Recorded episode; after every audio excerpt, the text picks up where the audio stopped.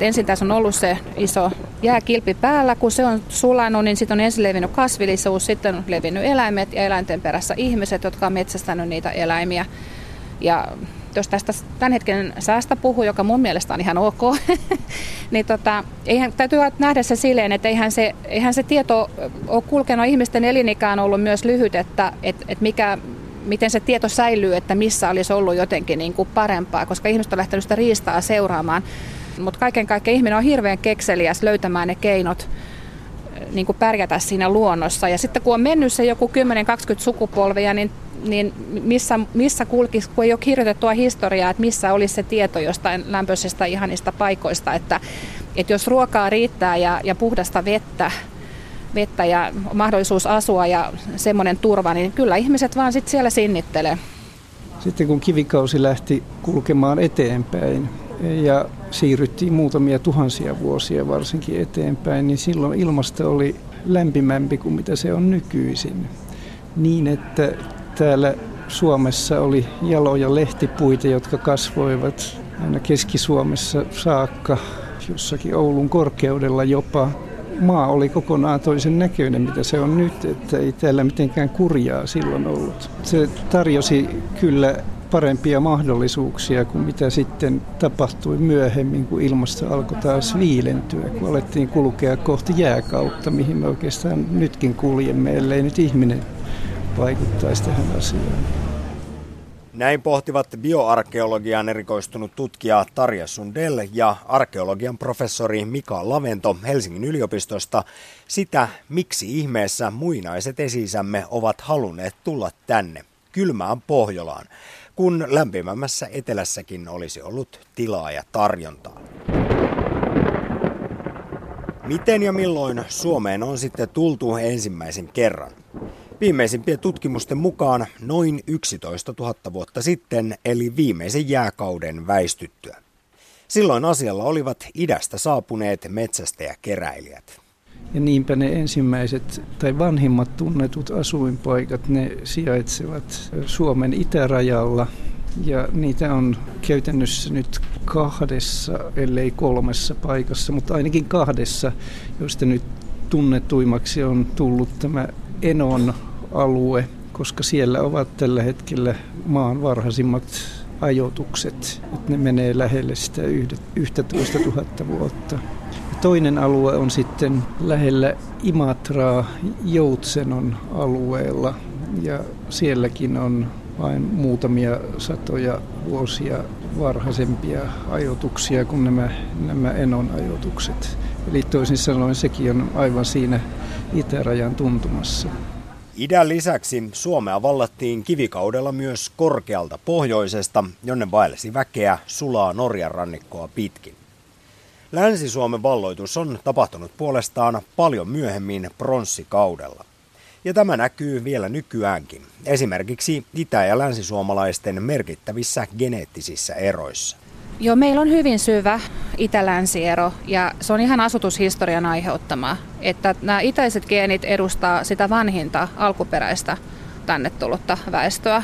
Ja länteen on tullut sitten vaikutuksia, skandinaavisia vaikutuksia lännestä sitten myöhemmin, niin kuin lähinnä pronssikaudella ja siitä eteenpäin, ihan koko läpi rautakauden, että, että kun esihistoria jaetaan siis kivikauteen, pronssikauteen, rautakauteen, niin vanhin asutus, kivikautinen asutus tulee idästä. Ja sitten mikä on jännää, että miehillä ja naisilla on iso ero.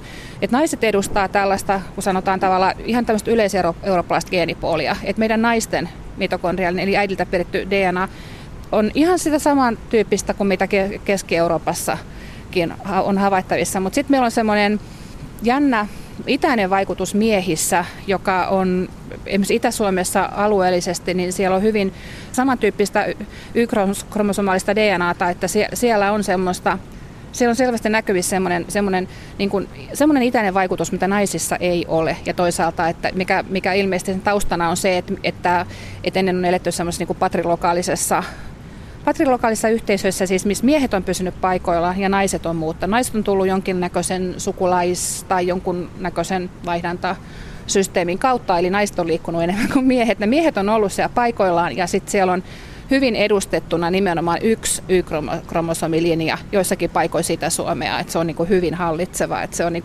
kaikki juontaan ihan, ihan niin hyvin pieneen, hyvin pieneen perustajapopulaatioon, pieneen määrään ihmisiä. Suomeen on siis saapunut väkeä moneen kertaan ja joka suunnalta viimeisen 11 000 vuoden aikana. Poikkeuksellisen tästä kylmästä Pohjolastamme tekee kuitenkin se, että tämä on ollut tulijoille niin sanottu päätepysäkki. Näin ollen monessa suomalaisessa näkyy vieläkin hyvin vanhaa arkkaista ihmistä. Paljon enemmän kuin esimerkiksi keski-eurooppalaisissa. Bioarkeologian erikoistunut tutkija Tarja Sundelle sen tietää, kun tutkii näitä äitilinjoja, eli siis tutkitaan mitokondriaalista DNAta, että meillä on niin kuin yliedustettuna sellaiset selkeästi kivikaudelta, paleoliittiselta mesolitista, mesolitista kaudelta olevat tämmöiset mitokondrio-U-linjat, mitä nimenomaan tätä U-linjaa löytyy sitten, kun tutkitaan muinais-DNAta, että oikeastaan Euroopasta kaikki kaikki tämmöiset muinaisDNA-tutkimuksesta löydetyt vanhat kivikautiset mitokondriolinjat, ne on just tätä uuta. Ja meillä on tätä hyvin paljon enemmän kuin Keski-Euroopassa. Eli tänne on saapunut ihmisiä, jotka ei ole lähtenyt sit siitä minnekään. Tämä ei ole ollut mikään läpikulkupaikka. Tämä ei ole semmoinen kuin keski missä tullaan ja mennään ja marssitaan edes takaisin, vaan tämä on vähän tämmöinen pohjukka täällä pohjoisessa eräänlainen niin kuin gen, geneettinen isolaatti maantieteellisesti. Tänne on vaeltanut ihmisiä, ihmisiä ja ne on jäänyt tänne. Tännehän on koko ajan tullut kautta historian geenitihkua, mutta tämä meidän väestöhistoria on tosiaan se melkein 11 000 vuotta vanha arkeologisten löytöjen perusteella. Ja kyllä meillä on sitä ihan kaikkein vanhinta, vanhinta niin kuin geneettistä aineesta täällä. Et me edustetaan kyllä osa meistä semmoista jotain hyvin arkkaista tyyppiä, vanhaa tyyppiä Euroopassa. Ja nämä muinaiset DNA-pätkät tulevat siis niiltä vaeltajilta, jotka saapuivat tänne viimeisen Veiksel-jääkauden jälkeen. He tulivat idästä ja istahtivat nykyisen Joensuun kulmille Pohjois-Karjalaan. Tämä tiedetään muun muassa alueella tehdyistä arkeologisista löydöistä. Vaan olivatko he sittenkään Suomen ensimmäiset asuttajat? Nykyihminen saapui Eurooppaan nimittäin vasta vajaat 40 000 vuotta sitten – kun taas neandertaalit kulkivat maanosassa jo satoja tuhansia vuosia aiemmin. Serkuillamme oli siis aikaa levittäytyä ja totutella kylmyyteen paljon enemmän. Onko Suomi ollut alun perin neandertaalin ihmisen koti ennen viimeistä jääkautta? Arkeologian professori Mika Lavento.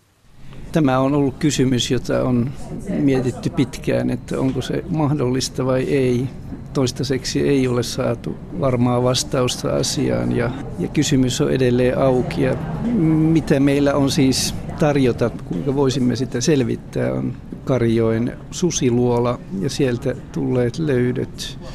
Mutta tällä hetkellä vaikuttaa siltä, että niiden perusteella ei voi tuota päätelmää tehdä, että tarvitsisimme joko tuon tuota aineistoa lisää tai sitten tarvitsisimme samantyyppisiä kohteita enemmän.